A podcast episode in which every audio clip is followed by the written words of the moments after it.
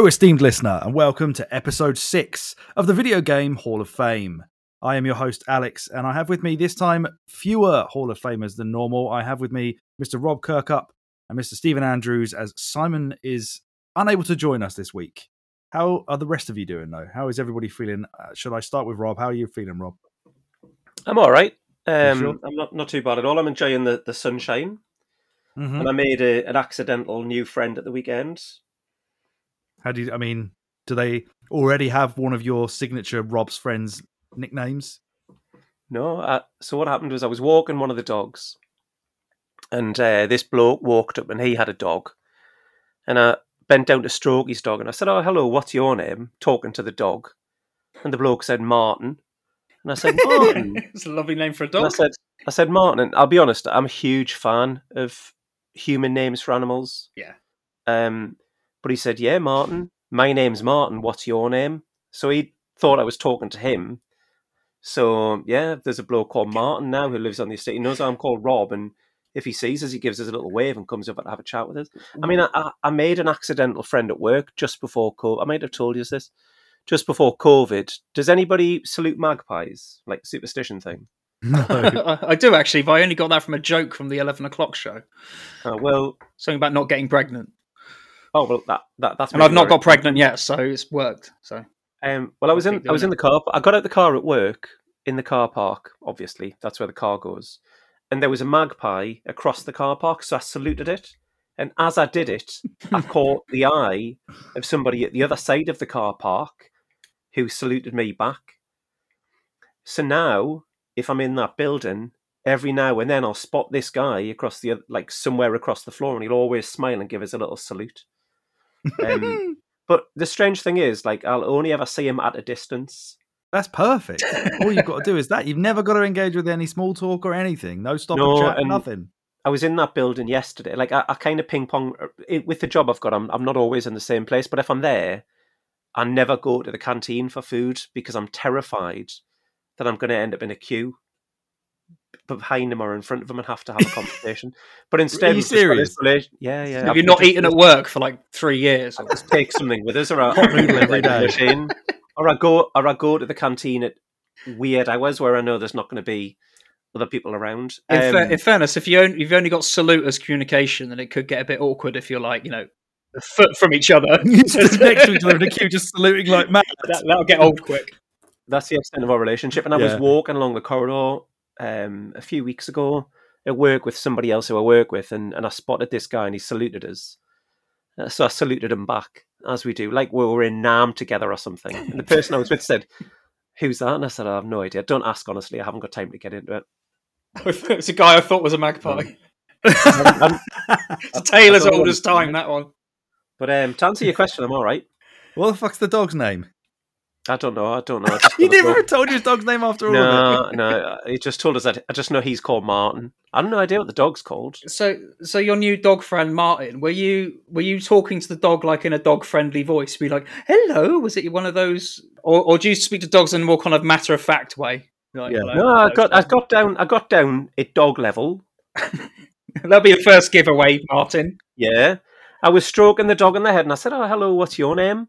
And then Martin told us what he was called and didn't twig that I was talking to his dog. I don't think I would ever speak to a human being by saying hello and "What's your name?" What's your name? Yeah. Unless you've just learnt the language that morning you've been on Duolingo. Yeah. I don't know, but anyway, I'm friends with Martin now, so I'm going to have to meet. Does he like any 8-bit video games, or do you not? If you asked him that, would his dog reply? The amount of make-believe phone conversations I've had when I've spotted Martin when I've been on my dog walks is incredible. I have a similar avoidance of the canteen at work as well, because I just don't want to talk to people because I know they'll talk about work. So yeah. I prefer to just go in there, get something and take it back to the office and watch YouTube. And one time I did that, I did notice that all of the HR department was sat on a seat or table. And as I walked past them, I kind of just carried on looking ahead. And then they had a go at me later on for not going to sit down and have my lunch with them. And I was like, "Oh, I didn't even see you. I had to go straight back to the office and do some work."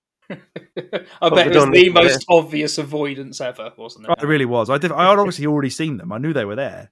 And they were right on the edge of the table. So I was a meter from them, if not less. They all had a massive go and be like, why didn't you come and sit with us? I didn't even see you. Nah. So busy thinking about the work I do. Watching YouTube and writing notes for this podcast, which I did for today at work. Oh, I did mine yesterday at work. Good stuff. But to answer your question, I'm all right. How are you, Steve? You all right, mate? Oh, I haven't made any friends. I've got nothing interesting at all. Yeah, I'm good, thank you. Just finished a run of a show, which I probably talked about before, which I used a lot of Streets of Rage music pumped in there, which did fit perfectly, by the way. I wasn't just doing it because I'm a nerd and do it at any opportunity. A little from column A, a little from column B. A little bit both, yeah, admittedly. But obviously reveling in my my past glories. And for anyone who is tuning in for the first time, last week we had our Hall of Fame for JRPGs, and Rob has let us know how he feels because his name on the recording that we got here has changed from Rob Kirkup to simply Fuck Shenmue, which I think belies a little bit of his true feelings. Am I right, Rob? Yeah, it's probably a bit mild. Yeah. Even reading. How do I feel about it? I mean, I'll be honest. I think that Shenmue winning the best JRPG, the JRPG to go into the Video Game Hall of Fame, it was a bigger shock to me than Dizzy winning the other week when Dizzy just shouldn't have won it. It's a miracle, because I was so confident that if Final Fantasy VII didn't win, Chrono Trigger would win. Mm-hmm. I'll be honest, I mean, this afternoon I spent a little bit of time Googling like top 10 JRPG games ever. Yeah. And some of Shenmue in any of them? Shenmue wasn't in a single one, but out of the 10, Chrono Trigger was in all 10 of them, and Final Fantasy VII was in 9 of them, because the one it wasn't, they only allowed one entry per franchise, and they picked Final Fantasy VI instead of Final Fantasy VII. Oh, that's the hipster's choice, isn't it? Yeah, but then, in fairness, that is me slightly fudging the boundaries of what a JRPG is, isn't it? I mean, really, if you're going to be pernickety about it, it's more action adventure, but it is a role playing game. It's not. I mean, there is a progression, and it's most certainly Japanese. You know, it's got in there under the wire, hasn't it? I don't think it will appear in any lists, because I don't think it'll be. I don't think most people make it eligible for those lists. But we do things differently here because I get free reign over my choices. Apparently, ultimately, it won fair and square. And from, might I add, our biggest poll response we've ever had. Yeah, well, incredible. I was quietly confident last time round, because never underestimate the Shenmue community. Well, I mean, on that point, I'll tell you now exactly why Shenmue won and Final Fantasy VII didn't win. It got more votes. It is because we were set upon by the Shenmue community. Mm-hmm. But the point that's salient about that is that the Shenmue community love Shenmue, the video game.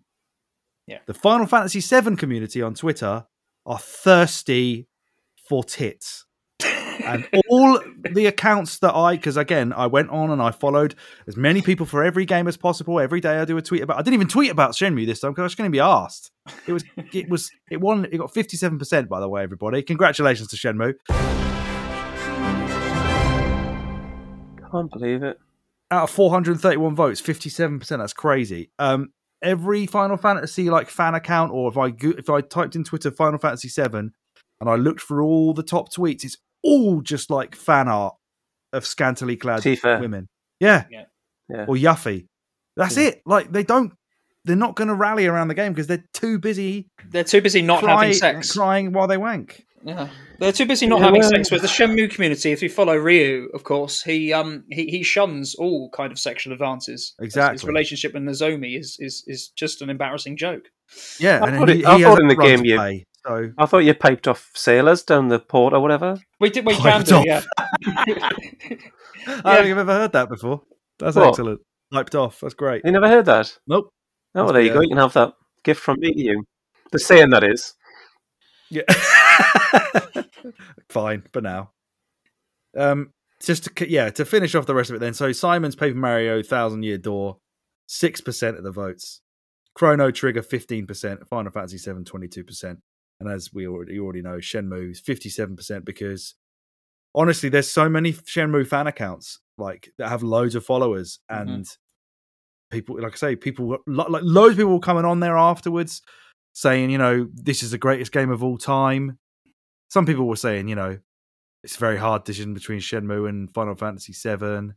Sorry, Chrono Trigger and Final Fantasy VII. Yeah. But so many people. The thing that we don't that you probably weren't accounting for last week is not just how many Shenmue fans are out there, but how many are so passionate about it. Yeah, that is that's the, and that is infectious as well. I mean, don't forget that the Shenmue community pushed to make, and let's ignore what the final product was, but Shenmue 3 happened through sheer force of will over years and years and years. And it's one of the very few occasions where something like that has happened. You know, you could probably think of it in other media. You could think of it with, what was that series? Firefly and the Serenity film. Oh, you know, There are a few examples, but very, very few, especially with the amount of money. That if something's been a flop financially, you know, there's very little incentive for people to go forward and spend more money doing it. But through sheer determination and the love they have for it. And the thing is, it's going to be divisive. It's not for everyone. But there is one thing that I can say about Shenmue, that it is a completely unique experience. And for those who buy into it, I mean, they have lived as Ryu for that for that period, and it'll really mean something to them. I mean, I was thinking about this before, and excuse me if I was repeating myself from last week, because I haven't had a chance to listen to last week's podcast back yet. But for me, when we grew up at the very dawn, dawn of computer games. You know, the stuff that I was playing. I'm 40 now, so the stuff that I was playing on the BBC Micro and the Intellivision was what my earliest memories. You know, so we went from incredibly basic pixel graphics when computers and consoles were just little boxes of magic, till the very early dawn of 3D. So the 3DO, the Saturn, the Jaguar, the PlayStation, Nintendo 64. When we started going into those early days of 3D, it certainly started becoming right. How can we make it more realistic? What is going to be more lifelike? And there's two different ways of looking at it. First of all, is those who think in the macro sense, i.e., you know, could you just go anywhere? Could you have a massive world that you could explore? And another way of looking at it is going, well, could you just walk into a room and pick up any object, study the minutiae of detail, the tiny, tiny details? And that's what Shenmue excels at. And it's a very unique experience. And you probably going to find it creeping in more now with VR becoming a thing. So you will get that kind of experience, but until VR, there's nothing really that stands out to me to fit in the same box. And it's a really serene experience as well. It's just, there's nothing else that evokes the same kind of feelings for me. So I'm not surprised it won by a landslide. I was thinking, you know, if I didn't get behind it, I didn't give the little community a push, then it wasn't going to feature. But as soon as you get those fans engaged, there was only one way it was going. Maybe again, our history with Sega has helped push that to the top again. But I'd have had Final Fantasy VII all the way until I started seeing what the community on Twitter was, and it's a lot of younger people as well. Yeah, which is, you know, nothing against them, but they're obviously not original players from when it came out. Their mind wasn't blown by it back then. There's a lot of remake fan accounts as well. Yeah. Chrono Trigger got gypped. But I'm never going to fucking win any of these. I guarantee you I'm going to pick the best game today, and I'm not going to win. I think people don't like me. I don't know why. Maybe it's because I'm, you know, the authority on the podcast. People just rally against me. Well, everyone loves Simon. People are going to hate this episode because he's not on. They're just going to vote for his game because they feel sorry for him not being here. I know. We'll miss you, Simon. We do miss you, Simon. Simon, to be fair to him, though, we do have a nomination from Simon for our topic this episode, which is 8-bit video games, and he has written a really nicely detailed description and bit of prose for his game, so that will get read out later. So he'll be hearing spirit channeled through my dulcet tones. Are you going to try and put his voice on? Can you say that about your own tones? I don't know if you can. Maybe that's a bit arrogant. Do you think your tones are dulcet? I don't really know what dulcet means. Deep? No, I think it's like soothing, rhythmic, isn't it? Soothing, I would say, would be my best. Come on, Mr. Google. I mean, I could do a horrible... where the hell's he from? Somerset. Devon? Somerset. Could do a horrible Somerset accent for the whole thing if you want to, an authentic experience. It is a horrible accent, so that is authentic. Yeah. I'm from Devon, so there's a local rivalry there. I was going to preamble by saying, well, I had it. Yeah, I could probably do it. Yeah, all right, give that a go, yeah. Sounds like you've had a stroke, but it's fine. Dulcet tones just means your voice. What? Well, then I wasn't being arrogant. Cambridge English Dictionary. Someone's dulcet tones means a person's voice. Yeah, just the word dulcet. What's the dulcet on its own? That must have a... that's what I searched for, dulcet. And it doesn't seem to... Hang on. Might be something from Old English then that only works. Dulcet. Sweet. Oh, yeah. Pleasing sweet, to the ear. Sweet and soothing. Oh, yeah, as in dolce, as in sweet. Because that's a foreign word for sweet. There we go. Dolce de leche. Dolce. And I know that because that was in the play that I just did, Roberto Zucco. Oh, you should have known that. I should have known that. Wow, what a really specific thing to have come up in the play and this podcast. Yeah, well, there are higher powers. Eerie. Yeah, and his name is Mr. Hazuki. Apparently so. So, yeah, congratulations to Shenmue. Why do I call it Shenmue? I really annoy myself when I do that. At least it's not Shenmue, which you hear sometimes, which is fucking abominable. If you learn to read Japanese out there, everybody, you can tell from the katakana, it is Shenmue. That's it. That's what I was going to say. From the what? Katakana? Yes.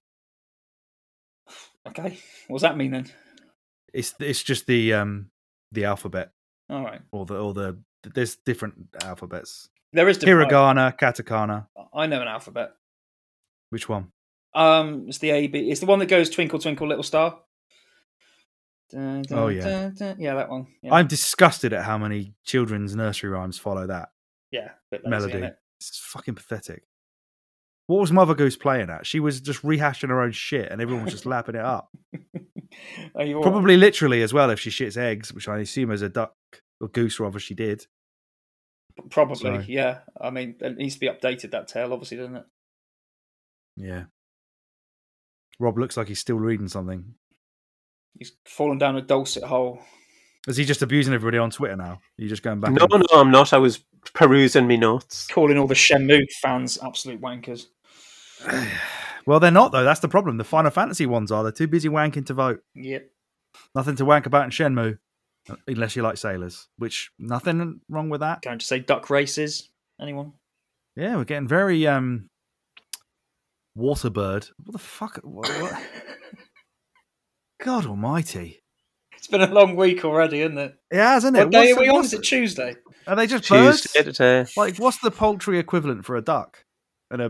Or is that poultry? What? What's the poultry equivalent of a duck? For a duck. Like, for a duck. Like birds that waterfowl. Like geese, ducks. Waterfowl? What kind of waterfowl? Yeah, maybe, yeah. That's what I was trying to say. Yeah. Not water bird. No, not water chicken. Yeah. What are them wet roosters doing over there? There's not much difference really between a duck and a chicken, other than the water element. Is there not? I don't. A chicken's not supposed to be like dinosaurs. Ducks like dark meat, though, isn't it? Mm. Or is that just the hoisin? You need to switch to light hoisin, and then it goes back to being white meat again. Anyway, I asked a serious question. What was the question? I don't know now. Something about ducks? Water chickens. We solved it. Aren't chickens supposed to be like dinosaurs? Like one of the closest things we've got to dinosaurs? Yeah, well, yeah. I don't think they're specifically chickens, but definitely birds. Yeah. Mm-hmm. Because I reckon dinosaurs might have had feathers, don't they? Yeah. Yeah, they almost certainly did, yeah. So they don't look anything like they do in Jurassic Park. No. They look daft. Chickens are dinosaurs. What? That's true. Theropod dinosaurs. This means a chicken is more closely related to Tyrannosaurus rex than a duck in evolutionary terms. That is mad. I was right, though. That's from a website called Omelette, so they clearly have a very small niche there.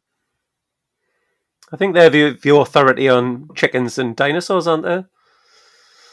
Clearly. Apparently, yeah, they're basically saying birds are not descended from dinosaurs, but they are dinosaurs. Oh, there you go. Can't argue with that. Kind of not, though, aren't they? Sounds right to me. It's kind of bullshit, isn't it, really? Yeah. Are they dinosaurs? They're not, are they? No, I mean, in evolutionary, genetic, and other respects, they are not far off. There's so many of these. 10 reasons chickens are dinosaurs. Shall we see what they are? Number 1, Tyrant Chicken King. What the fuck? I googled, are chickens dinosaurs? And Google just says not dinosaurs at the top of the screen. So you ask ChatGPT what is a chicken a dinosaur, and it'll draw a picture of Tifa in her pants. AI absolutely terrifies me. Yeah. I mean, I've fallen down a bit of a rabbit hole, but some of the stuff, like, have you seen that they've trained some AI to be like a doctor, and it diagnosed a 1 in 100,000 condition in a matter of seconds. Wow, and that shouldn't be scary, should it? Well, no, but I mean, it's just avoiding the doctor like every other bloke. Well, no, but I mean, it's just how clever. Like, if it can do that, what else can it do? It's cleverer than us. And there's this Bigfoot footage that's been going around for like 40 or 50 years, and it's nobody's ever been able to tell if it's just somebody in a gorilla costume or what. And AI, in a matter of seconds, were able to clean up this video footage sufficiently to just tell, right, okay, well, it is just a bloke in a gorilla costume. And on Google, like, if you go on YouTube, like, you know how YouTube, you watch a video and then if you just leave it, it plays you another video based on what you've been watching. Mm-hmm. There's songs on YouTube that people never recorded. Like, there's music by Michael Jackson that he wrote, but he never recorded in his lifetime, and it sounds exactly like it. There's interviews with people who are dead that AI's just created. It's mad, man. That's pretty scary. Anyway, should we talk about some 8-bit games? Yeah, let's do that after I give you these 10 reasons that chickens are dinosaurs. Yeah, right? Oh, really? Go on then. That's what everybody's here for. Number 10, Tyrant Chicken King, as you've already heard. That apparently is because somebody found some T-Rex bone and it's closer genetically to an ostrich and a chicken than a reptile.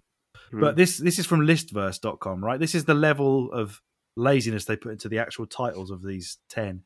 Number 9, bones. Number 8, eggs. Number 7, feathers. Number 6, feet. 5, parenting. 4, colour. 3, air sacs. 2, wings. 1, tooth or beak? ? Solved. What was number 1? Tooth or beak? Tooth or beak. Oh, tooth or beak. Well, I'm sold. No further questions. No. I will be taking no further questions at this point. Because what could you possibly ask? Mic drop and fuck off. Yeah. Yeah, that sounds like somebody's thesis on a master's or something on dinosaurs, chickens. You're not going to argue with that. Nope. Fair dues. And on that, let's talk about some video game dinosaurs. 8-bit games. We'll start with Simon's, as he's not here to say it himself. I'm not going to do the Somerset accent because that's just cruel. So what he said is, I was going to preamble by saying that while I had a Master System, I can agree looking back that the NES or NES, which it will be called from now on. NES or NES, everybody? Take a vote. NES. I've always said NES. Really? I always used to say NES, but... What about SNES? SNES. Yeah, I know. So he said, the NES was really where things happened during the 8-bit era, and some series that I've grown to love, like Metroid and Zelda, might have been my choices, but it would have felt disingenuous to choose something that I didn't play back in the day. I also thought about going Disney with Lucky Dime Caper or going with Enduro Racer. Any fans of that here? I've never played either of those. No way. I've played Enduro Racer. I'm almost certain it was on the Spectrum. Okay. I'm going to Google it. Yeah, he says he played those for hours, but instead he went for... Does anybody want to guess what they think Simon picked? No, it's on the Master System. Oh, Master System? Yeah. Ooh. It's not Alex the Kid, is it? It's... something Donald Ducky. Well, no, he said he was going to go Disney, so he got that out. Some Sonic? Is it a platformer? Is it? Nope. an arcade conversion? Nope. Oh, okay. He reviewed a sequel of this for Sega Mania. Mm. I remember we played it for the ranking. Was it a is it a shooter? A Nope. No. Okay. No, I don't know. Hang on, let's have a think. Is it a dogging game? Yeah. Yeah? Yeah. Oh, is it? Yeah. Enduro Dogger. Sequel. What could it be? I give up. He's gone for Wonder Boy 3, The Dragon's Trap. Oh, I love that game. He says it was released in 1989 on the Master System and it was called Monster World 2 in Japan. And he says it's part of a series that, while modern remakes and spiritual successors exist, they don't get anywhere near the reverence of many contemporary RPG adventure game franchises. It was the first game that introduced him to concepts like purchasing new equipment that made your character better, non-linear level design with backtracking and safe areas, and that beautiful video gaming trope of things like crabs and snakes dropping money when defeated. The Dragon's Trap is the one where the protagonist is cursed by the dragon and takes on different forms like a lizard man, a mouse man, a hawk man, and a lion man. Depending on what form you're currently taking, different powers are available and different areas open up to you. The game also has an interesting opening where you play as a fully powered up Wonder Boy with full hearts and top equipment and fight the Mecha Dragon boss from Wonder Boy in Monsterland before being cursed, losing all the upgrades and being forced to start from scratch. He says he loves the game's variety. Its bright and breezy world and its sense of adventure and wonder. Gameplay-wise, it feels very responsive and fair and has a difficulty curve that remains challenging but never feels insurmountable. He says he was going to note that his first experience of the series was playing Wonder Boy, the first Wonder Boy, on the C64. The first game is a linear platformer where you must collect pickups at all times to save off a timer that's constantly ticking down. Fuck that. And levels soon fill with extremely tricky jumps and enemy placements. Although he enjoyed that at the time, recent attempts have made him realise that it's all old-school BS coin-grabbing arcade level design, making Wonder Boy an example of a series that improved drastically as it aged as well, in his opinion. And that is his spiel, which was lovely. Thank you for that, Simon. Thank you for your nomination. Any thoughts? I've never played it. No, nor have I. I have. You said you loved that game, did you? I love that game. So I never owned a Master System, but I did have a Mega Drive with a Master System converter. All right. So I had a little library of Master System games that I would play, but obviously that's like playing PlayStation 3 games on a PlayStation 4 because it's the generation before, so I'd always gravitate towards the Mega Drive games. But my favourite game on the Master System was Wonder Boy in Monsterland, the game that came before this. But Wonder Boy, The Dragon's Trap was great because, as you say, you had that dynamic of turning into different creatures that had different abilities, and it changed the way that the game played. I haven't played it in a couple of decades, so I don't remember it particularly well, but my immediate reaction when you mentioned it was that I've got very fond memories of it. I think it's, at the time, I thoroughly enjoyed playing it. I do remember it being quite difficult, but yeah, it's a brilliant game, as far as I remember. There's a version on the Mega Drive Mini, I believe.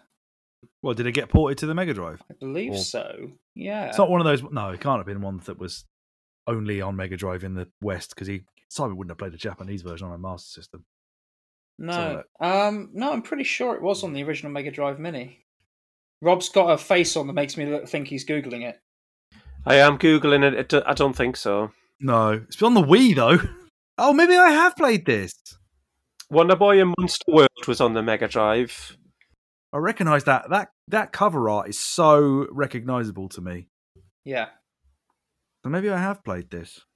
It's really good. And I mean, as I say, what I loved about those games back at the time was, it's much as Simon, It was my first exposure to collecting some kind of currency and then going and spending it on things that you were going to need throughout your game. And I loved that because I'd never had that in a game before. So back when I was playing these games, I remember, as I say, the two Wonder Boy games that I had on the Master System being my go-tos on there. The other game I remember playing and really enjoying was Dick Tracy on the Master System. But that's a good one, isn't it? Yeah, I haven't played that for years. Yeah, good shout. But yeah, I haven't got an awful lot to say about it. I can't remember the music. I remember it looking very pretty, but it's just a colourful platformer, isn't it? Yeah. Well, Yeah, I guess so. I've actually just been going through my Master System games to see if I had it, right? I've got some absolutely fucking ridiculous games here that I've never played. Somebody bought me a Master System for an old birthday of mine. I don't think he's listening, but David Walker, if you are listening, thanks, mate. I've barely played any of these, though. One of them that I find to be hilarious is a video game called Teddy Boy. Anyone recognise that? I have heard of it. Teddy Boy? Yeah. I can't remember what it is, though, but I think it's probably as bizarre as the title. I've got Shinobi. What else have I got? Well, the funniest one that I've got that I find funnier than Teddy Boy, and very appropriate considering I met Mr. Walker while working at Barclays, is a game called Bank Panic, which is very close to something I get on a daily basis. You get Wank Panic. Yeah, has anybody played Bank Panic? I wasn't even aware of its existence, to be fair. Bank Panic. Bank Panic, never heard of it. That sounds like a throwback to the more kind of like 8-bit computer era, doesn't it? Like your sort of the Commodore 64 or BBC Micro game or Spectrum or something. Oh, it's like a sort of conversion of an arcade shooter where you got basically dudes robbing a bank and you've got to shoot them as they come out of doors. Actually, it looks pretty sick. I regret shitting on it now, to be honest. Looks quite nice. It looks a little bit like Hogan's Alley or whatever it is on the NES. What about Teddy Boy, though? That's about furries. Teddy Boy basically kind of looks like a rip-off of like Rainbow Island. Right. No, maybe not. That's maybe a bit kind to it. Like a little kid with a gun running about like vertical levels. So classic, though, like go into a retro shop or whatever, buy a console, and they just give you like a bundle of shit. I bought like a Japanese Famicom recently from a shop in York called Sore Thumb Retro Games, which is an excellent shop. I spent loads of money there at London Gaming Market when we went with Sega Mania magazine, and so it's like a Japanese Famicom that's set up to work with a UK plug or whatever, and they just gave me like 3 carts with it that are just shit. Like I'd rather have not had them. Is there any advantage to having a Famicom over an NES, or is that wanted one? Just for the collectible aspect of it. Yeah. When I went to Tokyo in like 2016 or whenever it was, I bought quite a few Famicom games while I was out there, and I, as a bit of a spoiler, that's not a spoiler because I'm not picking it, but I got all the Mega Man Famicom games because they're all different colours. Yeah. Because I just really like the carts for that system and the little stickers and the colourful nature of all of it. So now I can actually play them, which is cool. Anyway, I guess we should move on to the next nomination. And we'll go with... Who wants to go first? Let Rob. Go on then, Robbie. Me? Right. So, have you any guesses before I begin? So you said it earlier on it wasn't on the Master System, right? No, it's not on the Master System. I can't believe you'd pick a NES game. Is it? I hope you do. Bobble. Nope. So just tell you. Is it a Game Boy game? Pokemon? Ding, ding, ding, ding, ding. Well done. So I'm going to go... I could have nearly did this myself. I could have gone for a Pokemon game on the Game Boy Color, which is also 8-bit, but I didn't know. Yeah. I went for the original Pokemon Red and Blue on the Game Boy. Beautiful. Thoughts? Love it. Still got it. I've still got Mew on it as well. I went to Milton Keynes Shopping Centre and got Mew downloaded on my cartridge with the Pokemon Roadshow. Yeah. They were demoing Pokemon Snap on a massive screen. Greatest day of my life. No, it wasn't. I bet it was. No, I mean... but he's still on my cart anyway. I remember when we were, like, weeks and weeks ago, when we were planning out what the next episodes were, me and you were having a conversation. I said, you know, I'm really struggling for something for 8-bit. Mm. And then I just had an epiphany, and I thought, it's easy. And I think I maybe even sent a message saying, actually, no, don't worry about it, cracked it.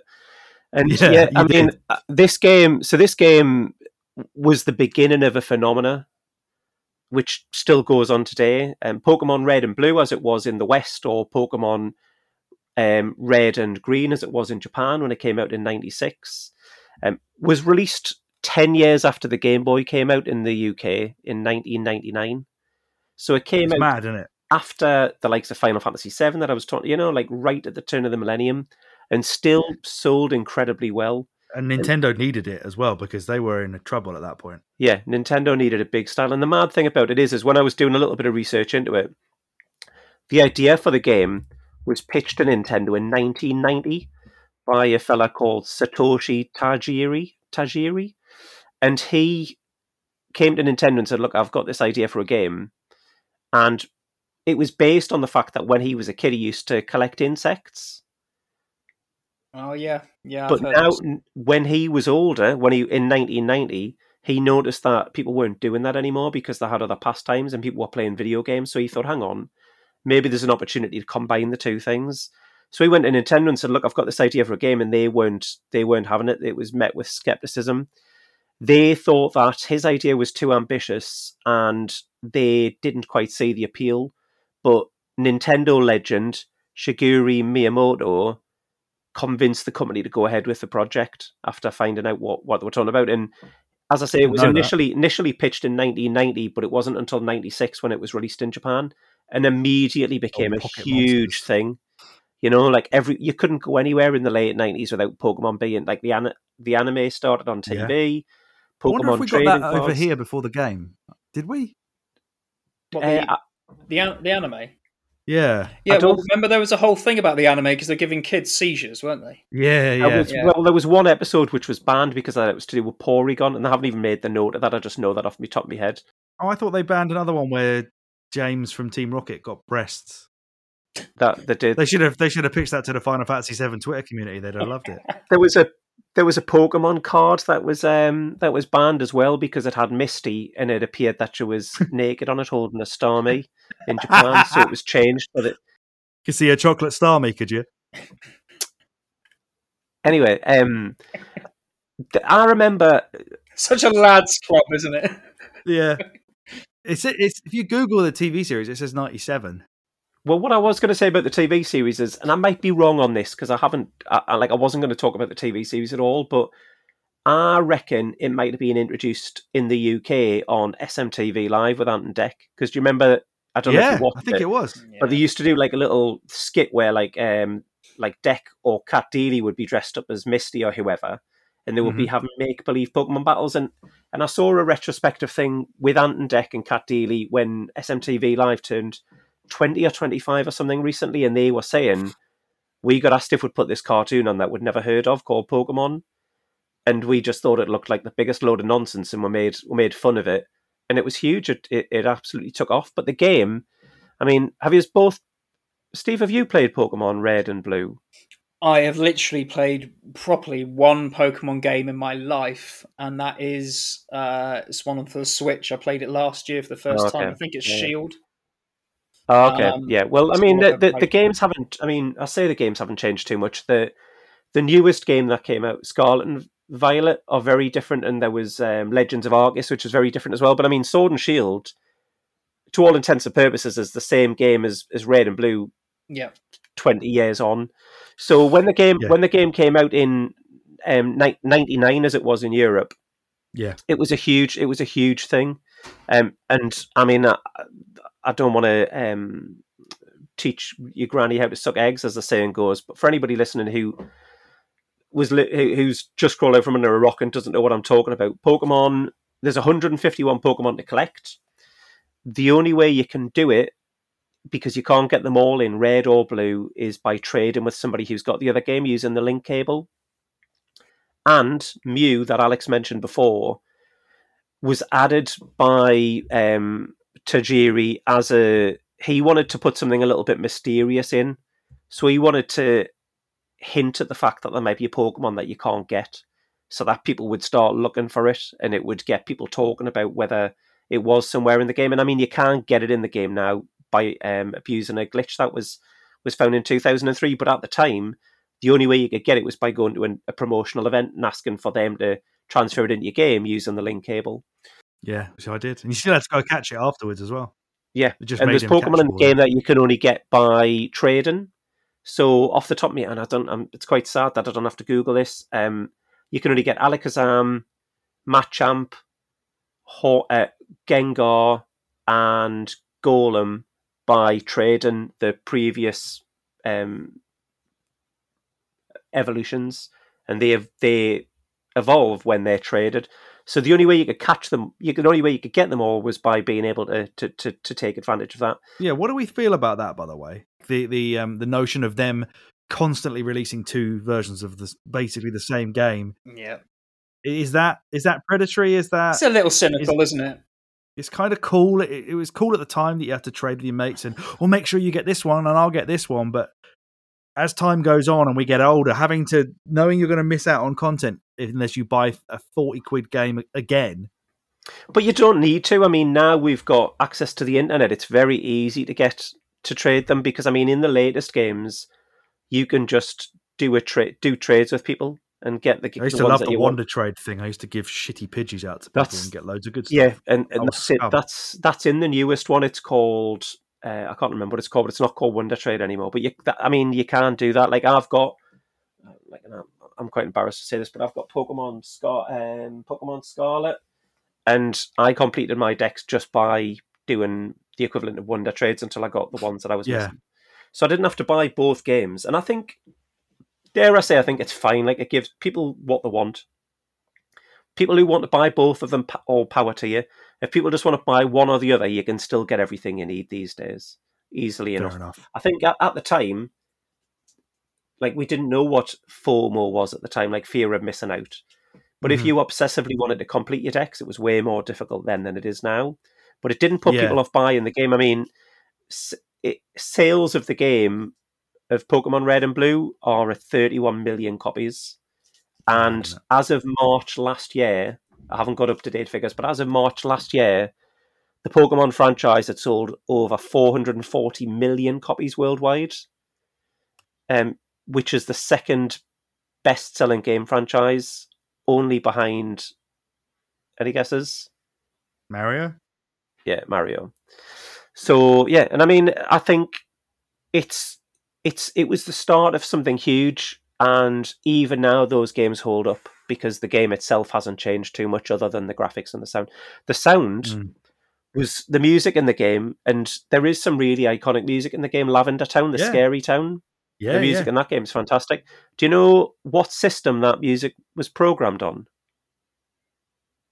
It was made on a Commodore Amiga and just copied across. Really? The composer was a fella called Junichi Masuda, and he got asked to make some music for this new game coming out, which was called Pocket Monsters, in Japan. And he just sat down at his Amiga and made some music, and then using a program that he created himself, turned it into music that would work on the Game Boy format. So there's loads to the game. It's really, dare I say, it's really deep in the fact that you've got all these Pokemon to catch. You can level them up. There's a real JRPG element to it. They can learn new moves, and the moves that you gave them will help you in battle. You can battle each other. And in Pokemon Red and Blue, you could even transfer Pokemon from the Gen 2 games, Gold and Silver. The only stipulation is that if they had a move that wasn't in Red or Blue, you couldn't trade them into the game, but could trade Gen 2 games into Red and Blue and then use them in battle and use them in the game. So I mean, even now, I think there's a lot of people out there who still love those games. And the reason I didn't go with Yellow, which is an improved version of Red and Blue, where you've got there's some elements from the TV program which had proven really popular, like Jesse and James from Team Rocket are in there. You got Pikachu following you around. Yeah. The reason I didn't go for that is purely because it all started with Red and Blue. I mean, I did consider going with Pokemon Crystal, which is the equivalent of Pokemon Yellow for Gold and Silver, because I did have that on a Game Boy Color. And that added some new elements. So in Gen 2, they had like a day and night cycle where certain things would only come out at certain times of the day. Yeah. They introduced shiny Pokemon, which is now the big obsession that everybody has with Pokemon. Yeah. But I mean, even in that first game, you know, the fact that there was different areas, like, right, okay, you're in like a jungle area. You're only going to find certain things here. You're in Safari Zone. Safari Zone. You're in the spooky area. You're only going to find ghost Pokemon here. Was just phenomenal. You'd go into that grass, run around and not know what you were going to encounter. And it was really, really addictive. I think it's a game that has spawned, as I said at the very beginning, an absolute phenomenon. And I think it's something that's identified worldwide. Everybody knows Pikachu. And there's other Pokemon that was in that game, Charmander, Bulbasaur, Squirtle, Eevee, the whole cast of them that were incredibly well designed. They've all got their own little creepy backstories. And Cubone especially. Yeah, and Hypno hypnotizes children, but Cubone wearing, what, it's Dead Mother's Skull or something? Yeah, that's it. It's incredible, the fact that they could fit such a huge game on that little cartridge, which you could put in your pocket and carry around with you. And had a battery save on it. Yeah. So good. But that's my nomination. That's something that until I kind of was guessing what you were going to pick, I hadn't remembered we could have picked. It just sort of came to me like, oh, I know what he's going to have picked. And then now I'm worried that that's going to win. And I said earlier, I will not get the dub. I love it. The problem I've got with Pokemon is that as it got more bloated and, you know, the gens carried on, and there was like 770 odd Pokemon to collect. Yeah. The gameplay didn't really change. Like, I've tried to get back into Pokemon so many times. I tried Brilliant Diamond and something Pearl. Yeah, that. Yeah, Shine and Pearl. I bought that for me and my nephew, who also now doesn't care about Pokemon because he wants to play fucking Fortnite. Tried it for a little bit and just thought, I really can't be bothered with this. I tried. I did play quite a lot of the ones on the 3DS. I think it was Omega Ruby and Alpha Sapphire, whatever it was. Yeah, and there was some good ones on the 3DS. Sun and Moon were really good. I heard that, yeah. The only one that's ever really captured me again, and I think is actually the best game in the series, is Fire Red and Leaf Green, which is basically the GBA remakes of this. Yeah, I remember. They're worth a fortune now. They're all worth a fortune. Yeah, they're all worth a fortune. But I had Leaf Green, and it came with like a pedometer or something as well, didn't it? Oh yeah. I sold the GBA Sapphire one over for like quite a lot of money recently. Yeah, because I thought they're all worth a fortune. If you've got Red and Blue boxed in good condition, there's so many copies out there. Why? Yeah, why are they worth a lot then? Because it's sold 33 million. I think that 31 million includes copies that went up for sale on some of the e-stores.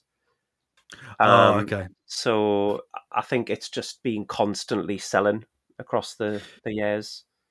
I know that you obviously you gave the dates of when it came out earlier on, but I definitely think that this is just a hunch, but like indirectly, I'd imagine the popularity of Pokemon and then that helping to introduce things like anime to a Western audience probably then got a lot of people to retrospectively go back and play things like Final Fantasy VII and made them more ready for that genre of games. I know JRPGs existed long before that, even in this country, but that really felt like a gateway for a certain generation into that type of game. And I would have thought a lot of people gravitated towards the more mature type of JRPGs as they got older. I know I certainly did.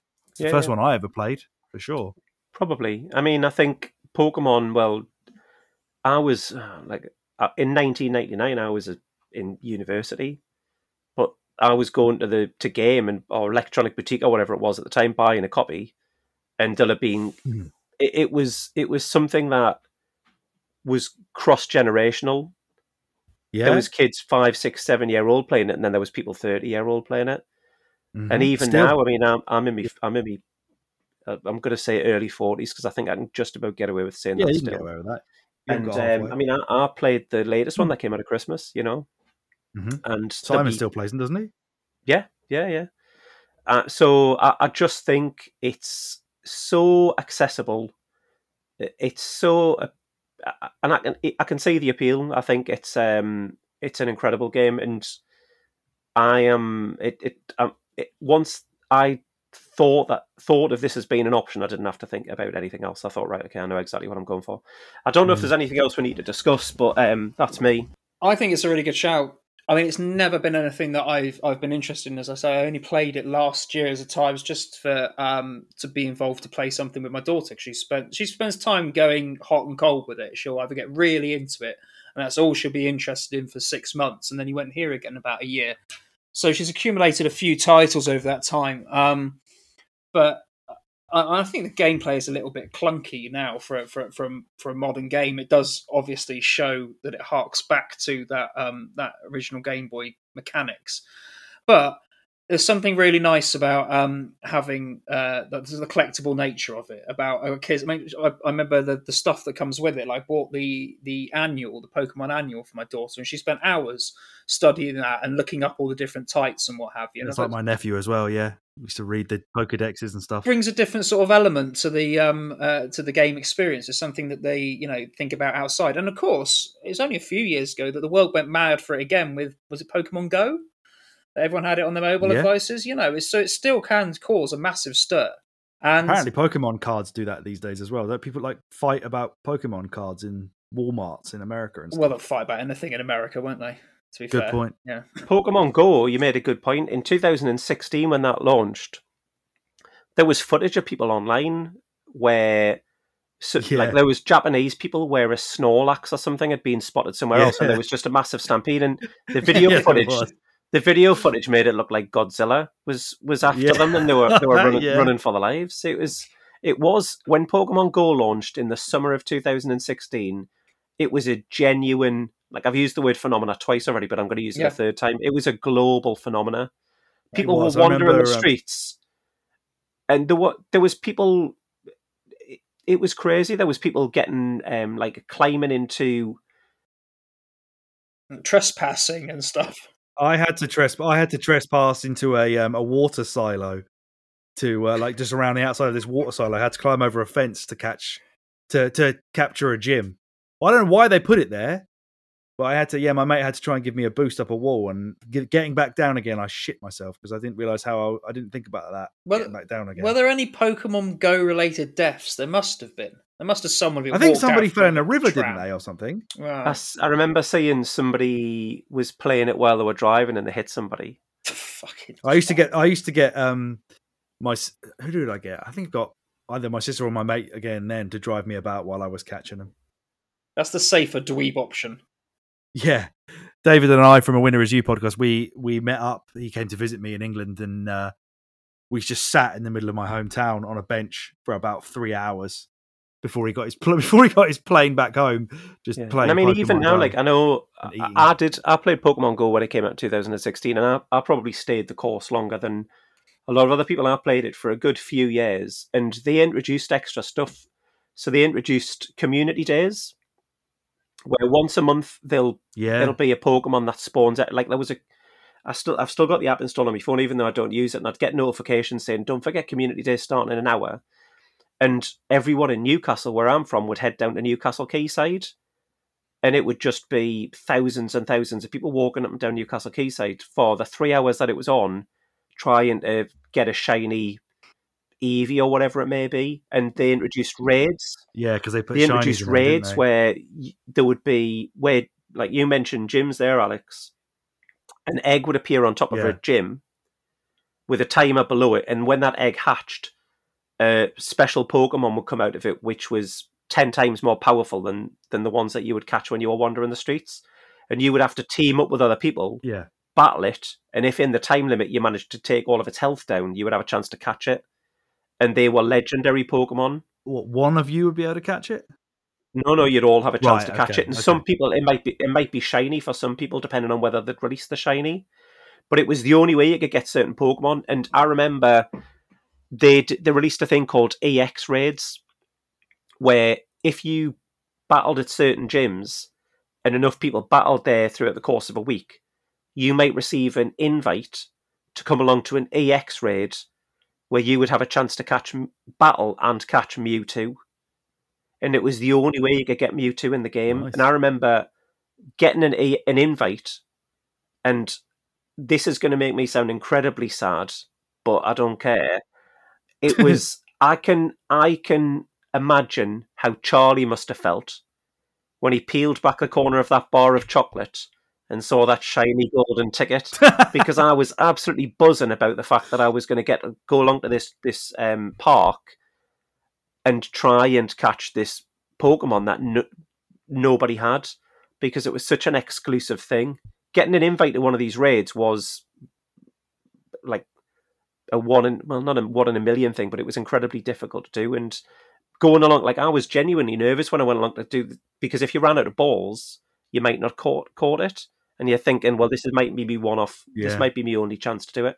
But anyway, we're not here to talk about Pokemon Go. But I just think all of this stemmed from Pokemon Red and Blue, as it was in the West. Of course. And of course. I don't think any game that anybody else is going to nominate today has had a legacy like the game that I've nominated has. I know you're making a face because I know what you've picked, but yours wasn't the first game in this particular series.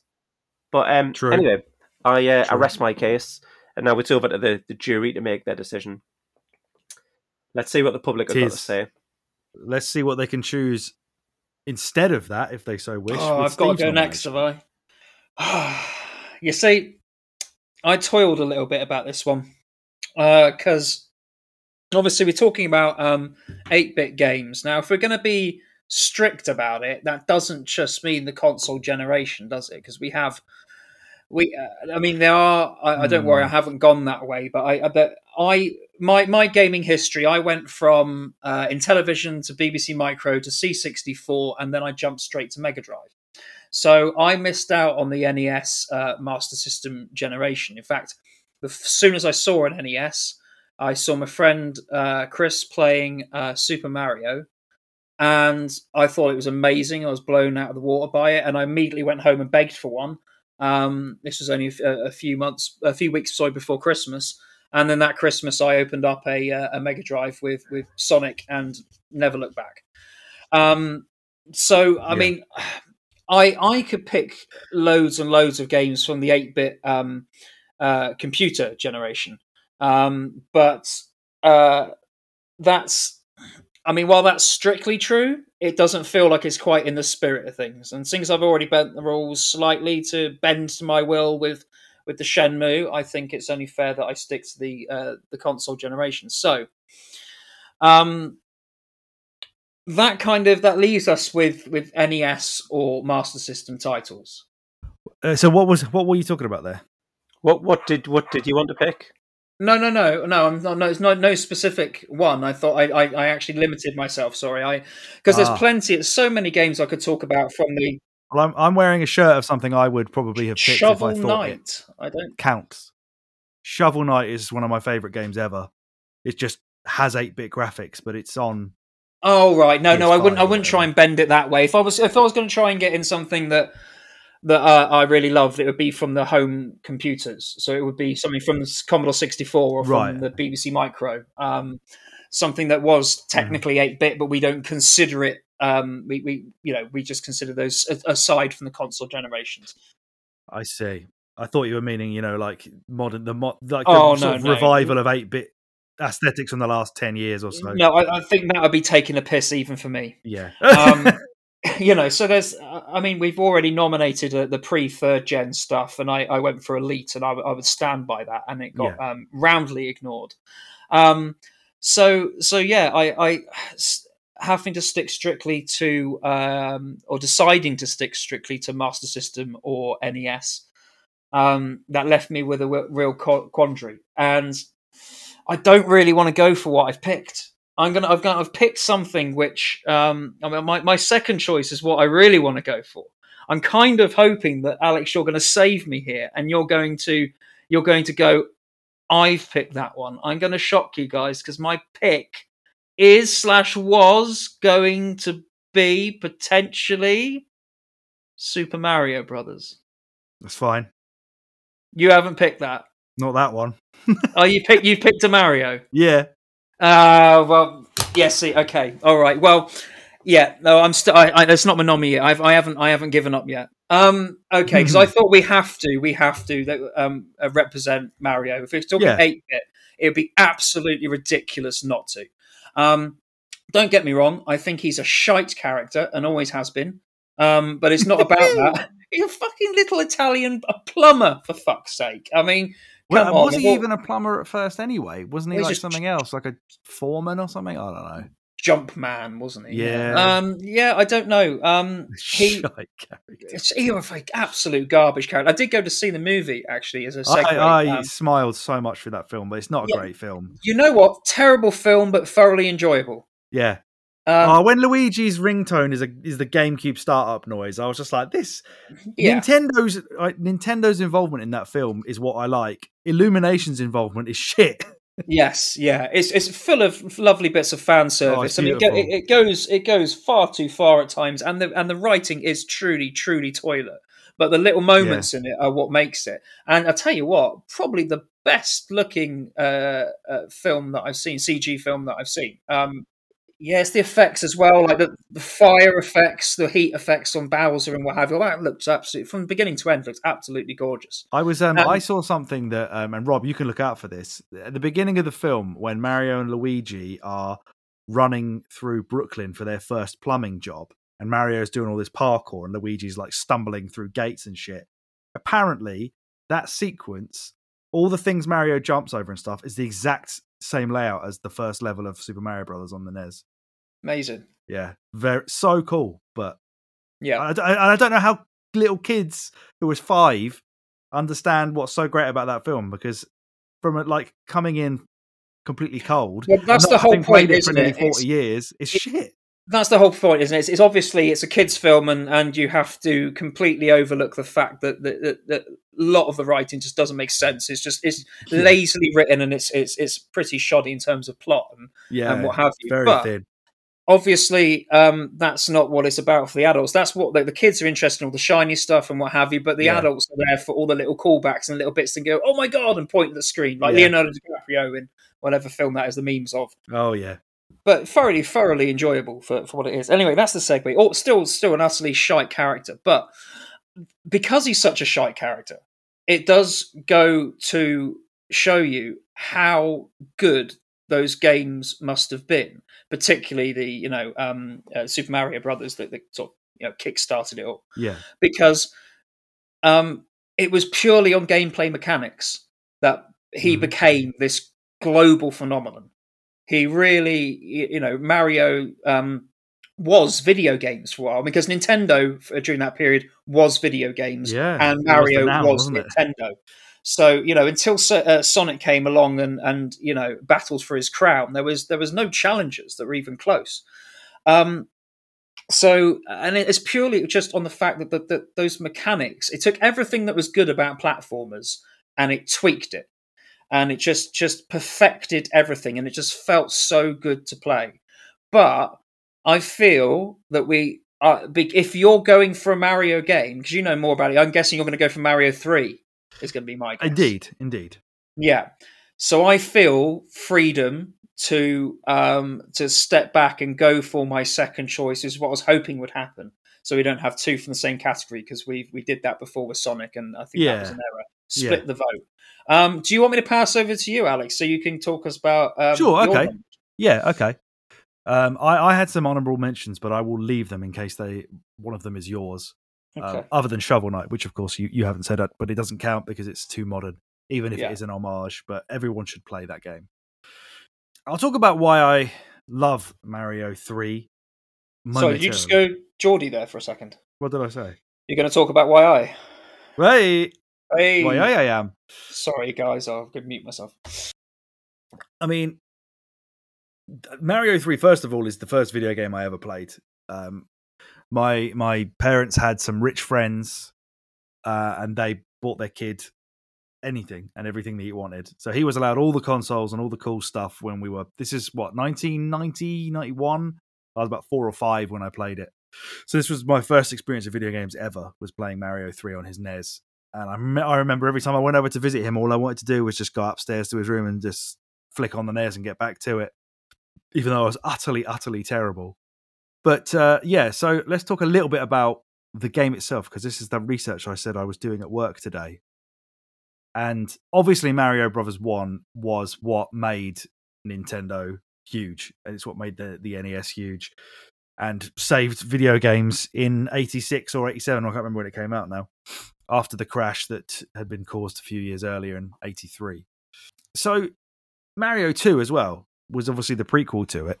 which actually came out in the West, or in the States anyway, roughly in the same month that Mario 3 came out in Japan. It was in Japan for about a year and a half almost before we got it. So because of that reason, this was like probably one of like the most hyped video game ever, and probably would be until maybe Sonic Tuesday a few years later.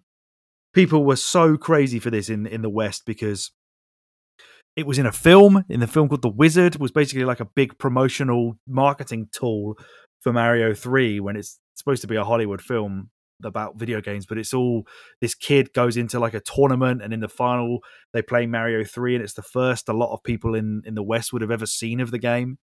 Mario 2, though, the original version of that on the NES, was rushed and didn't have a lot of input from Miyamoto, who obviously created Mario.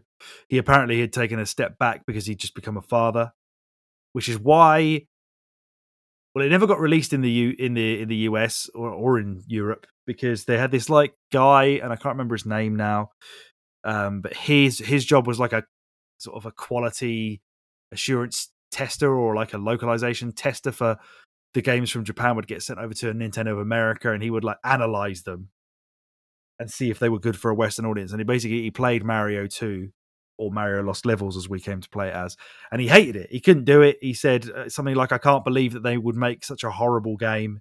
Like, how could Miyamoto-san make such a horrible game?"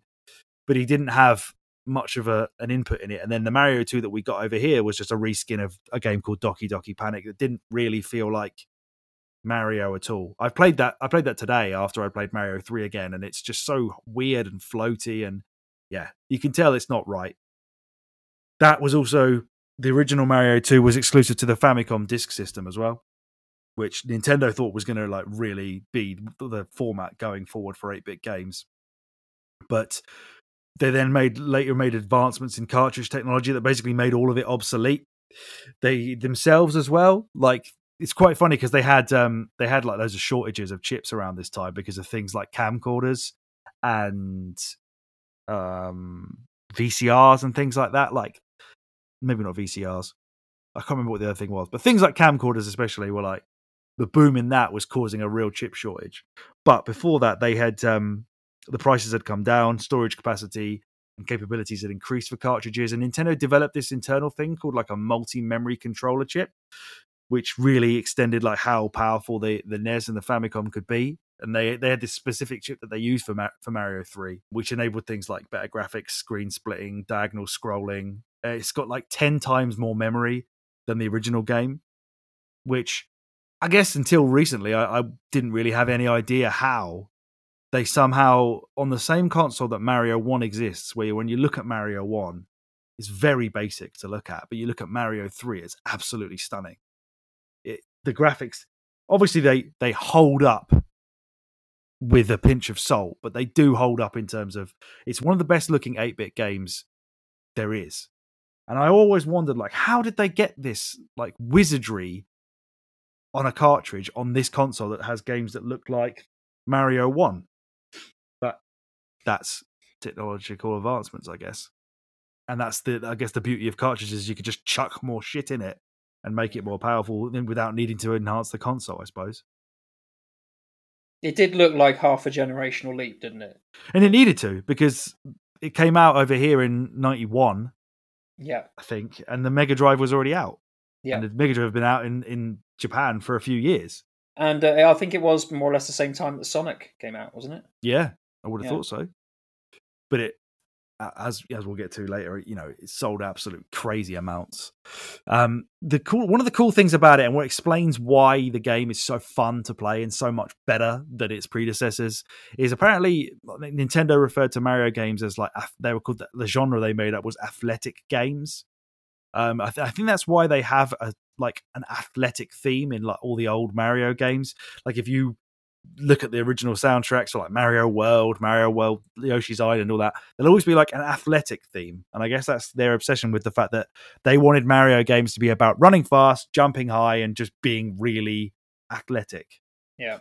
And they really went to town on making that like the focal point of how they improved Mario 3, with stuff like sliding down hills on his bum, picking up stuff and kicking it, he does a somersault when you've got the invincibility star. He can fly with the Tanuki suit.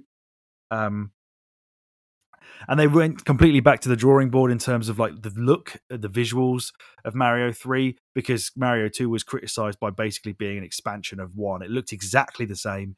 It played exactly the same. It was just really hard. It was just more levels. Whereas this game, they completely redid every single aspect of the visuals. It looks so much better as a result. And I guess that also leads into like this, the scope of how they deliver the game to you. So rather than having these linear level 1-1, level 1-2, you've now got this world map, and you've got these different worlds that became this staple of what Mario is now, where you've got, you know, the grass land, desert land, water land, sky land, ice land, giant land. Really just felt like this crazy adventure that you're going on. And apparently there is rumors, but they've never really, apparently nobody from Nintendo has ever admitted it, but in 1987, Miyamoto and loads of the guys from Nintendo R&D 4 who made the game, they went to the States. They did like a tour of the States, went to loads of different places like New York. They went to Disney World in Florida, and lots of people believe they were really heavily influenced by how Disney World looks and is sort of segregated as you go through it into different parts. That's what made them want to do this like world map design for Mario 3, but apparently no one has ever admitted that from Nintendo. You can kind of see where that belief comes from. The things that it improved, other than the levels sort of layout, is like just loads of stuff. Like there's so many more secrets in it. You've got the warp, the flutes that they actually are the flutes from Zelda, but you can find those as hidden secrets in the levels. They allow you to warp to different parts of the game, which apparently was another variation after the warp pipes from the original, where they were added because there's no battery save in the cartridge. So if you wanted to get to the end quicker and you couldn't save previously, you can get a flute and whistle your way there, which, you know, now, as we said earlier on, Pokemon has a battery save in it. It's quite amazing to think that Mario 3 on a home console doesn't, but there we go. I mean, you've got the suits, you know, you've got the Tanuki suit, you've got the Hammer Brothers suit, the frog suit that makes you swim better underwater, but makes him hop like an idiot when you get out of water. Toad's house, where you get the bonus items that they put in to make it more accessible for younger players if they needed help by getting extra items. You've got the airship levels that are just this like gauntlet of bullshit that you have to try and dodge to within an inch of your life. The Hammer Brothers levels, where you go into little mini boss fights. The boos that they introduced in this game, which are hilariously apparently modeled on the director, Takashi Tezuka. Apparently they were modeled on his wife, because she was really shy and timid if you met her in person, but used to get really pissed off at him when he was late home from work. So I guess she's a bit of like a behind-the-back shit talker, like the boos are. They come after you when you turn away from them. I was trying to figure out if you were saying boos, B-O-O-Z-E, or if you were saying boobs. No, and neither. The pennies finally dropped now. Yeah. We're all on the same page. The ghosts. to really clarify that. Although they did model the Koopalings, so all Bowser's children, all the 7 or 8 Koopalings, whatever they are, although they were named over this, you know, on this side of the world by like a localization guy who was really into rock music, hence why some of them are called like Lemmy and Iggy after like Lemmy and Iggy Pop. They were actually modeled on the developers in Nintendo R&D 4. Miyamoto wanted to like reward them for all the hard work, because apparently they were forced to crunch really hard, and he was a really like stickler asshole who'd just like sit there and stare at what everybody was doing and make sure that they made even the smallest change if it would make the game better. So all those Koopalings are not like modeled after the people in the team that developed it to reward them. And even like the co-op system, where you would effectively, this game, as far as I can tell, invented the old level or die that I play with wife, friends nowadays, where you don't take it in turns until one person dies, like you do in the original Mario Bros, where you've got the 2-player Mario and Luigi, but if one person's really good, they can just walk through the whole game while you sit and watch like a goon. Whereas in Mario 3, you take it in turns, a level at a time, and if you go onto the square where a level's been completed by your friend, you do the original Mario Bros arcade game as a battle to see if you can take their turn off them. Just incredible, the amount of stuff that they shoved into it. And that, I guess, all led to the hype, which I was sort of alluding to earlier, where Mario 3 really just feels like it was like Nintendo at the peak of its power and at the peak of its market dominance, where it had like 88% of the market share. Apparently there was like, it was the number one best-selling Christmas toy for 3 years running in the States by the time Mario 3 came out. 22% of American homes had a NES in them. The buzz was insane. It sold out. It released in February in 1990 in the USA and sold out in 2 days. You couldn't get it anywhere. And that was already, it had already sold 700,000 units by March when they then started this $25 million marketing campaign, including a cartoon show for it. And by 1991, it had sold 8 million copies, was the biggest standalone video game of all time, and helped Nintendo surpass Toyota as the most successful Japanese company. So I just feel like nothing in this video game is a caveat to the 8-bit era, which I could say about a lot of the other games.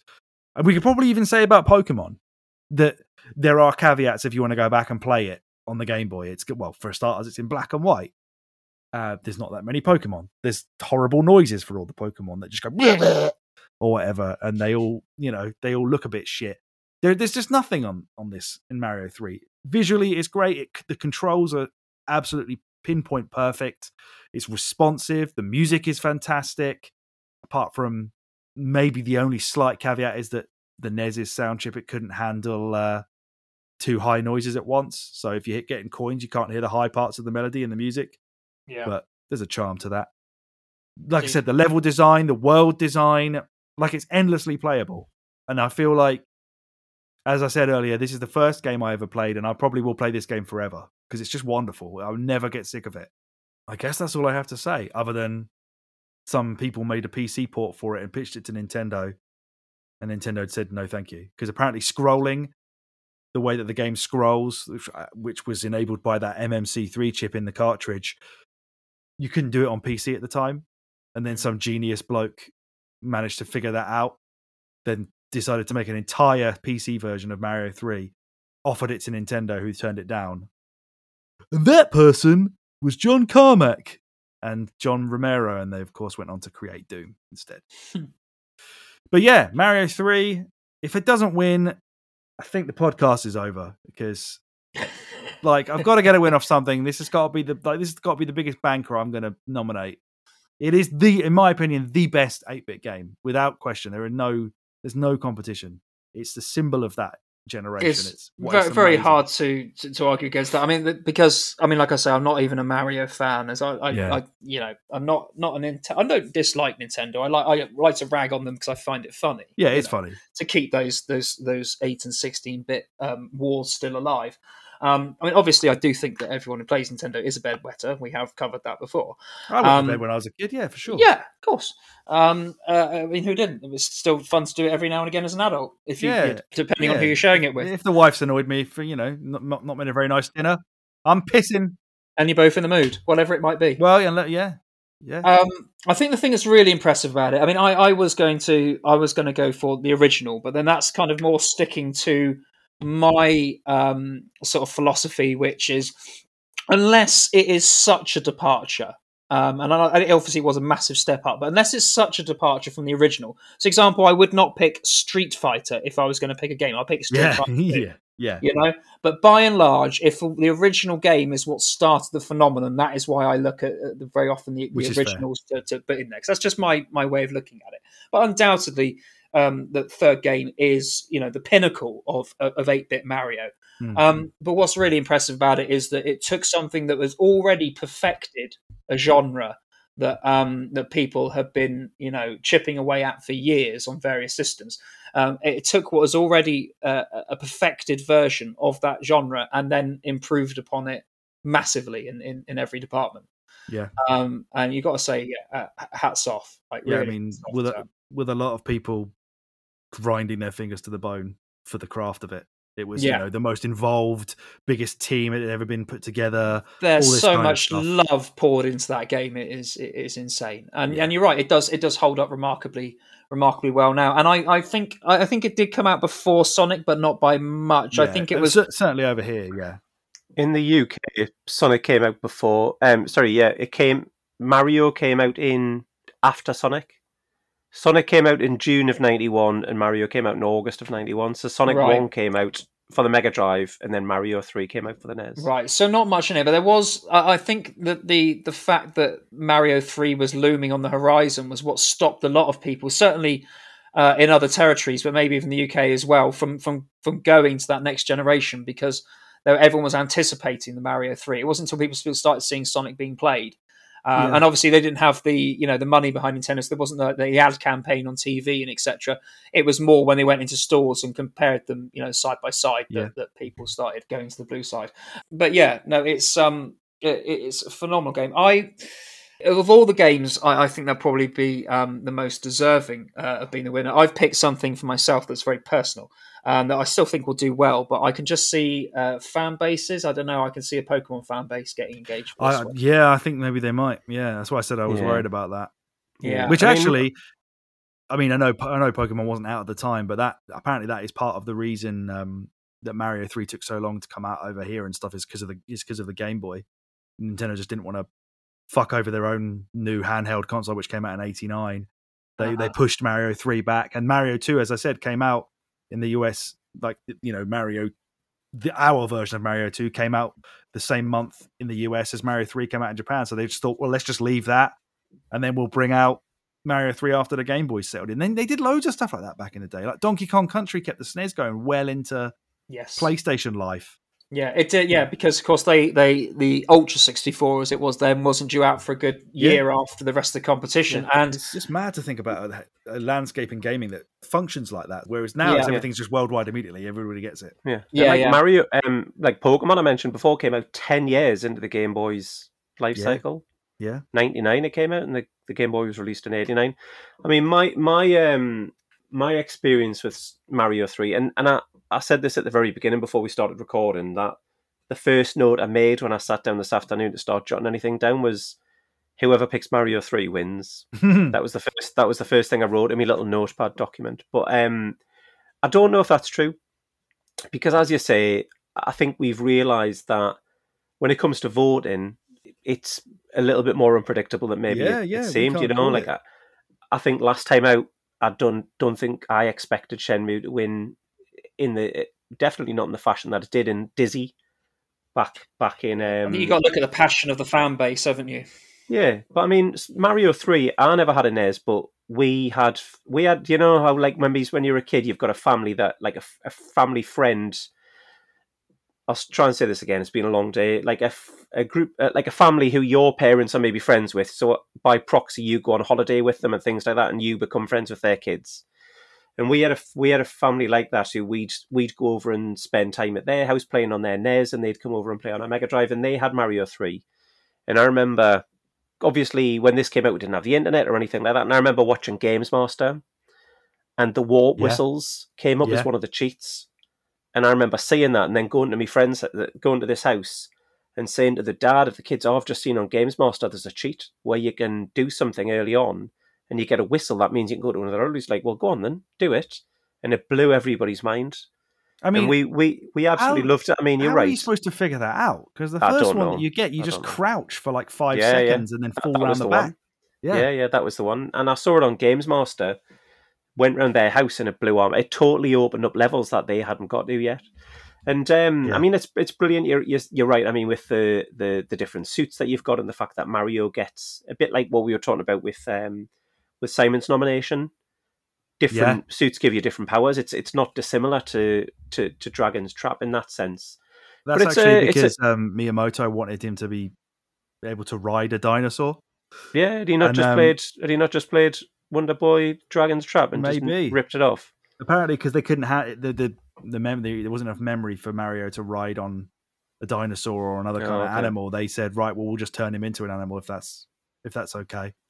And then obviously Mario World is when he managed to get that Yoshi. But I mean, it's the word masterpiece. I think is used way too often when it comes to video games and movies and things like that. But Mario 3 is a genuine example of a game that is a masterpiece. Agreed. If there is a video game Hall of Fame, I mean, I agree largely with what Steve said about Mario 1. Possibly being more deserving of an entry because it started. it started off, but Mario 3 is about as perfect of a game as you're going to get. I'd rather play Pokemon, mm-hmm. but that's purely, I think, because of the collecting aspect of it and the gameplay. But I can appreciate Mario 3 for what it is, and I think, I don't know if I've ever told you this, but I know, you know, like, we obviously met writing on a Sega magazine.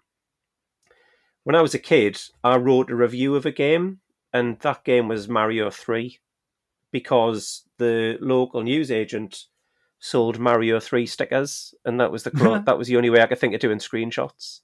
So I sat down with a pen and a bit of paper, and I wrote a review of Mario 3 after playing it at my friend's house, because, as I say, I could go to the newsagent's, Cleverly's it was called, round the corner, buy a pack of Mario stickers for 30p, and then I had my screenshots. I wish I still had it, but I don't. Yeah, but it's awesome. A brilliant game, and if my choice doesn't win to Mario 3, then I think I can accept that far better than maybe I've accepted some losses in the past. Well, I've had nothing but losses, so please, everybody listening. Well, I've only had one win. Yeah. Go on, Steve. I've had two, and okay. Well, yeah, how are you going to vie for a win then? You've got a personal choice now, because you've taken Mario out of the game. Took it out of the loop. Okay, so, I mean, I'm still going to go against my own stereotype, which is to pick Sega stuff, because... I mean, I don't really have a dog in the fight for the 8-bit consoles. As I say, I played the NES, played it with Mario. It might have even been Mario 3. I can't remember. I just remember the experience. It was such a leap beyond the C64 that I had at the time. But then I played it once, went home and begged for it, and then that next Christmas I was bumped up a full generation beyond. So it was like the next thing I played was Sonic the Hedgehog, which just blew me away. So I went back to the 8-bit generation and properly explored it well into the 16-bit generation. So at that point it was more of a passing interest, and never anything I really delved into. So I thought that, yeah, obviously Mario had to be represented. So I'm glad that's out of the way, so I don't have to feel completely dirty. But I am still going to be a bit of a scrubber, and I'm going to go against my own stereotype, and I'm going to pick a Nintendo game.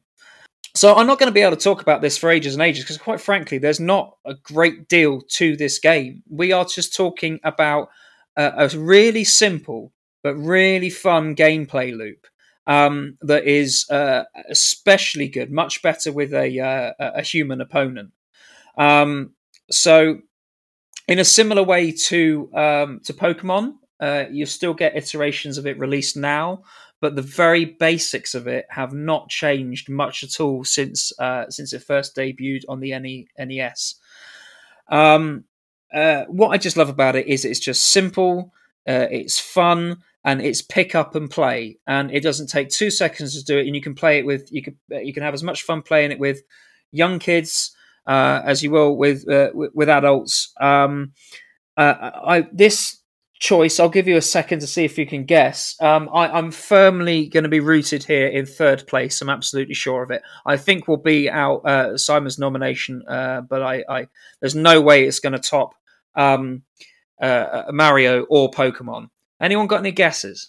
Really, really simple pick up and fun gameplay loop. Fixed screen, so it doesn't scroll. Best multiplayer. Yeah, until you said multiplayer, I was thinking it's not going to be. But when you said fixed screen, it made me think of one of my honourable mentions actually, which is Punch Out. But I guess it's not that. Yeah, no, fucking love Punch Out. Good game. No, it's a game which, like I say, is best played with other people. And for my money, there were lots of ports of it. It first came out on the NHS, so lots of ports of it, but it wasn't like an official next game until it went to the Mega Drive. Now, it's been really obvious when you think of it. I was tempted to think of Tetris, but I would put that in a puzzle category, and it would hopefully win that. It's not Tetris, is it? It's not Tetris, no. No, it's not. But it's kind of like a puzzle game, a little bit. It's like an action. Dick Hunt. I don't know. Dick Hunt. It's like an action puzzle game, and There may be more depth to it, admittedly. There may be story modes and stuff that I haven't explored, but I never go to that. I'll just go straight to it. 2-player versus. Oh, man. Any ideas, Rob? I've got a blank. Yeah. As soon as you mentioned puzzle games, the only thing that came to my head was columns, and now I'm angry. All over again. All right. I'll put you out of your misery, shall I? Please do. Yeah, go on. Bomberman. Oh, brilliant! I love Bomberman. What a game that is! Oh, hell yeah! And it's so simple. I can't bang on about it for hours. It's Bomberman. It is what you get. You know, plant a bomb, hide around the corner, kick it at your mates, fuck everyone off, just be a little shit. It's such simple fun. It is pure gameplay. And that's the thing is, I've played iterations of it. Saturn Bomberman, Geo 10 player. What a game that is! Yeah, it's one of my favourite versions. The single player in that is really, really good. Really good, and great soundtrack as well to it. It's probably the game I played most on the Wii. Many good fun hours with that. But I had a lot of fun with the 360 online one. I never played that one. Oh, I never played one. But the point is, you know what you're getting, don't you? Straight out the box. It's a Bomberman game. It hasn't changed barely at all. I mean, there's some various different variations on it, especially the Saturn versions, which stayed in Japan. Wars and something else, I can't remember. But by and large, 9 out of 10 of them, you know exactly what you're getting, and it's pretty much the same as it's ever been when it first debuted on the NES. It's just a perfectly simple, fun, enjoyable loop that anyone could pick up from the age of like 4 or 5 and know what it's about. And it's just pure fun. It's proper party game fun. I couldn't agree more. I got no more to say about it. It really is simple as that. I just think there's no point in banging on and on about Bomberman because we all know what it is. It's simple mechanics. It's you only need a handful of power-ups. Yeah, I wonder how limited the first one is compared to. Yeah, I didn't have a time to go and play. It was not the version of this that I played the most, but I'm sticking with my philosophy of if the original game sort of sets the tone and is not a million miles away from the rest of the series. Go for the original, so it stands to my philosophy. But I'm pretty sure it had all the standard power ups. You know, you extending the bomb blast radius, laying extra bombs. I'm pretty sure it had the ability to kick them as well. I don't want to swear by that because, like I say, it's a long time since I've done it. But it doesn't matter. It's a really simple. Definitely like the range of the bombs and the number of bombs is in it. Yeah. Certainly that. I'm not sure about the kicking, but I think that was as well. I think it was. But it's like I say, it almost doesn't matter. Someone created a really simple, ingenious little fun game, and you can just re-release that forever and ever with slight tweaks, and it will always be fun. It'll never not be fun. So my nomination, the 8-bit Hall of Fame, is Bomberman. And I will seal. I'll put money on third place right now. I dressed up as Bomberman in fancy dress once. And I will put that picture on our Twitter account if Bomberman gets more than 25% of the votes. No, if it just put it on. No, I will put it on. I will, when I do the please vote for Bomberman, I'll just put that picture of me dressed as Bomberman. That'll get the vote. That'll numbers up. That will. I'll find it now just for the two of you. So what colour did you go for though? I think I went pink, you know. Yeah, you see pink. Well, you'll see how true that statement is in a minute. That's the worst thing. The worst thing I've ever seen in my life. Look at that, it's great. I even made a little bomb. So that's amazing. Going on Twitter, I guess. Christ.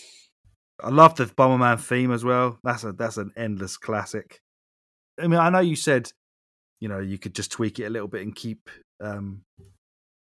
releasing it as you go along. Absolutely true. And there are so many different versions of it that I've played that I really, really love. Bomberman 94 on the SNES is great. As you said, Saturn Bomberman is great. I recently just bought the Japanese version of Bomberman 64 because that is different to the Western version because the Western version, they tried to go 3D with it. Right, I never played it on the 64. The 64 one is more like a traditional Bomberman thing, the Japanese version. Yeah. Obviously, that 3D one that they did on the 360 is like one of the worst games ever, apparently. Never played that one. I think it is. But the Bomberman Wars, which was a Sega Saturn Japan only, I never played that. Bomberman Fight? Is that the one you're on about? No, I think it's called Bomberman Wars. I think it was called. I've got one on the Saturn called Bomberman Fight, and I'm not. There was two like 3D ones. Yeah, there was two 3D ones. Yeah, and they always looked interesting. But as a lot of things did with Saturn, didn't come to Western audiences, but it's again that was probably more of an interesting novelty. It's the simple 2D versions that make it. Well, I've just read that a graphically modified version for MSX and ZX Spectrum in Europe was released called Eric and the Floaters. You're on the same page as me. I've literally just Wikipedia, read that. Yeah. Eric and the Floaters. There's loads of good trivia in here. So it says completing the NES or Famicom version reveals that the game is a prequel to Hudson Soft's NES port of a 1983 game, Lode Runner. Yeah. It says, upon clearing the final screen, Bomberman is shown turning into Lode Runner's unnamed protagonist. In the Japanese version of the game, the player is explicitly told that Bomberman will see them in Lode Runner. And then it also says, Bomberman was written in 1980 to serve as a tech demo. This very basic version of the game was given a very small-scale release for Japanese PCs in 1983 and European PCs the following year. And it was... the Famicom version was ported by Shinichi Nakamoto, who completed the task in a 72-hour period. I mean, that kind of shenanigan bullshit killed the game industry a few years earlier with the old E.T., but yeah. And also, you'll probably notice on the Wikipedia page as well that it is one of those classic NES games that has box art that looks fuck all like the game, where they seemed almost afraid of making it look like the character that's actually in the game and had to make it look like an actual robot. I don't understand that. Same as like Mega Man, which, again, Mega Man 2 was very close run for me as one of my honourable mentions. If Mario 3 wasn't so perfect, Mega Man 2 would have been my nomination for this because I love that game, and that is one of the greatest 8-bit soundtracks ever, if not the greatest.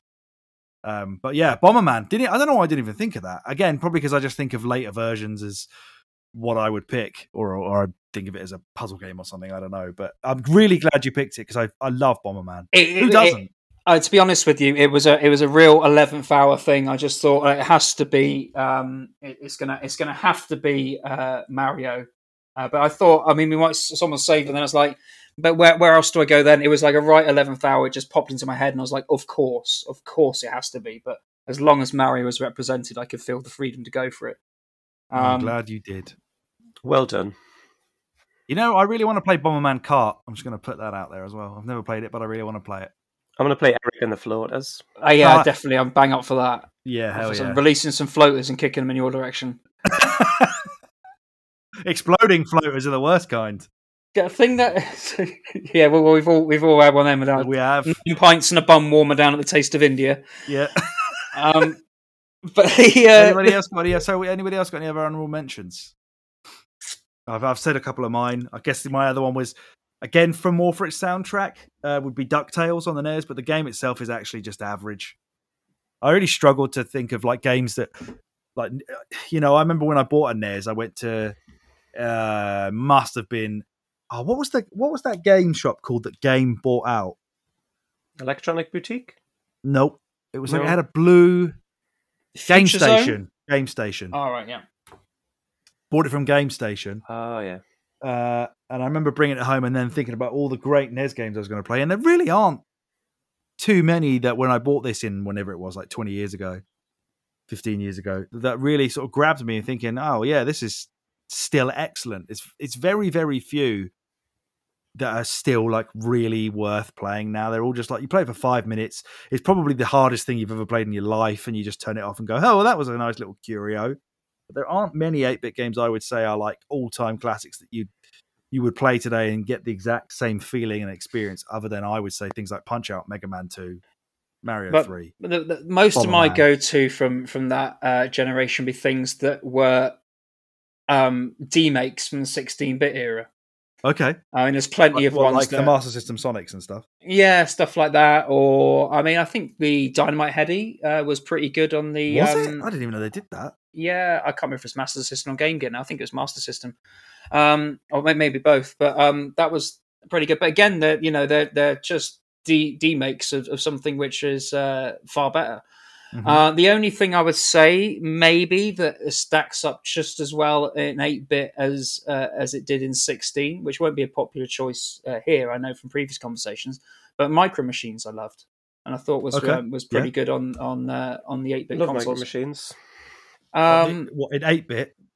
Because I the Mega Drive version is what I always think of. I've never played the 8-bit version. There's not a great deal of difference. I reviewed the 8-bit one for the magazine a while back because I remember ragging on one of the other writers, Sam, for hating it and being rubbish at it. Yeah.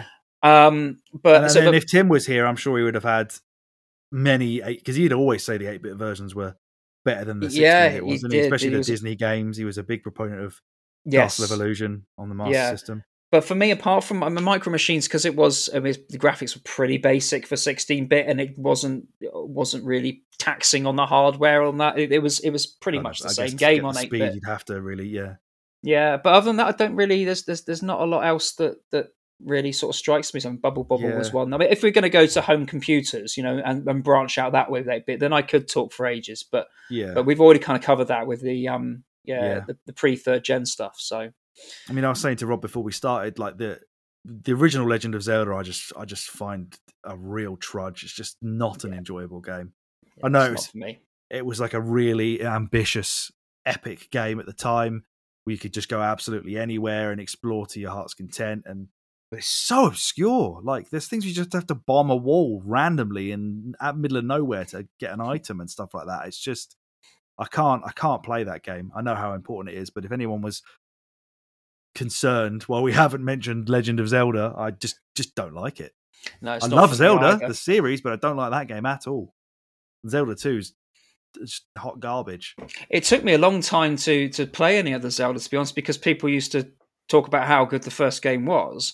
And then I played it, and I was just like, "What? Really? This?" I'm like, "Okay, it's not for me." Then it took me a long time to go back to it. I just put it in the fuck it bucket and moved on. Yeah. Which was a mistake, admittedly, but I agree with you. It's just not for me. I respect the legacy it created, but it is a trudge. Yeah. I've got some, a couple of honorable mentions. If somebody else had picked Pokemon, mm-hmm. I don't know what my backup would have been, but I toyed with Wonder Boy in Monster Land on the Master System, which, as I said at the beginning, is my favourite Sega Master System game. Yeah. Yeah. And the Master System Sonics are very different to the Mega Drive Sonics. I mean, I don't enjoy them anywhere near as much as the Mega Drive Sonics, but I think that's because I played them after the fact rather than at the time. Yeah. The other games I would have picked would have been... I loved... Pokemon trading card game on the Game Boy, which you probably never played. It was really, really good, and it had that got to collect them all aspect. And I mean, I think a lot of people, like, if you think back to being a kid opening like football stickers and that, it's got that real element of you've just beaten somebody, you've earned a pack. What's in here? Is there anything that you haven't got? What can I put in my deck? So it was quite deep for what it was, and a little bit out of left field. Side Pocket on the Game Boy, which was a pool game. Yeah, that was also out on the SNES around that time, I think, wasn't it? Yeah, that was a game I spent a lot of time with. I remember being on one holiday in particular where I was constantly playing on the Game Boy, and that game was my go-to. I think much, kind of like Sonic, we were just saying earlier there, I think that the Game Boy Mario games perfectly. So it's Mario Land 2 especially, and Wario Land as well, both really still hold up. We played them on A Winner Is You Tetris, last of course. Year. Yeah, I mean, Tetris. That's going to win a puzzle category, surely. Yeah, no doubt. Get to that. No doubt. One last honourable mention would be Final Fantasy on the NES. Okay, you played that, have you? Yeah, I've played it and completed it. I've played it and completed it twice. I played it on the Game Boy Advance. Yeah, a long, long time ago. That kept me occupied during a holiday to Spain I had. I played through the entire thing. I remember finishing it at the airport before the flight home. And a couple of years back, I think it was during lockdown, I decided I was going to try and play through all of the Final Fantasy. So I played through it again on my Vita. How far did you get?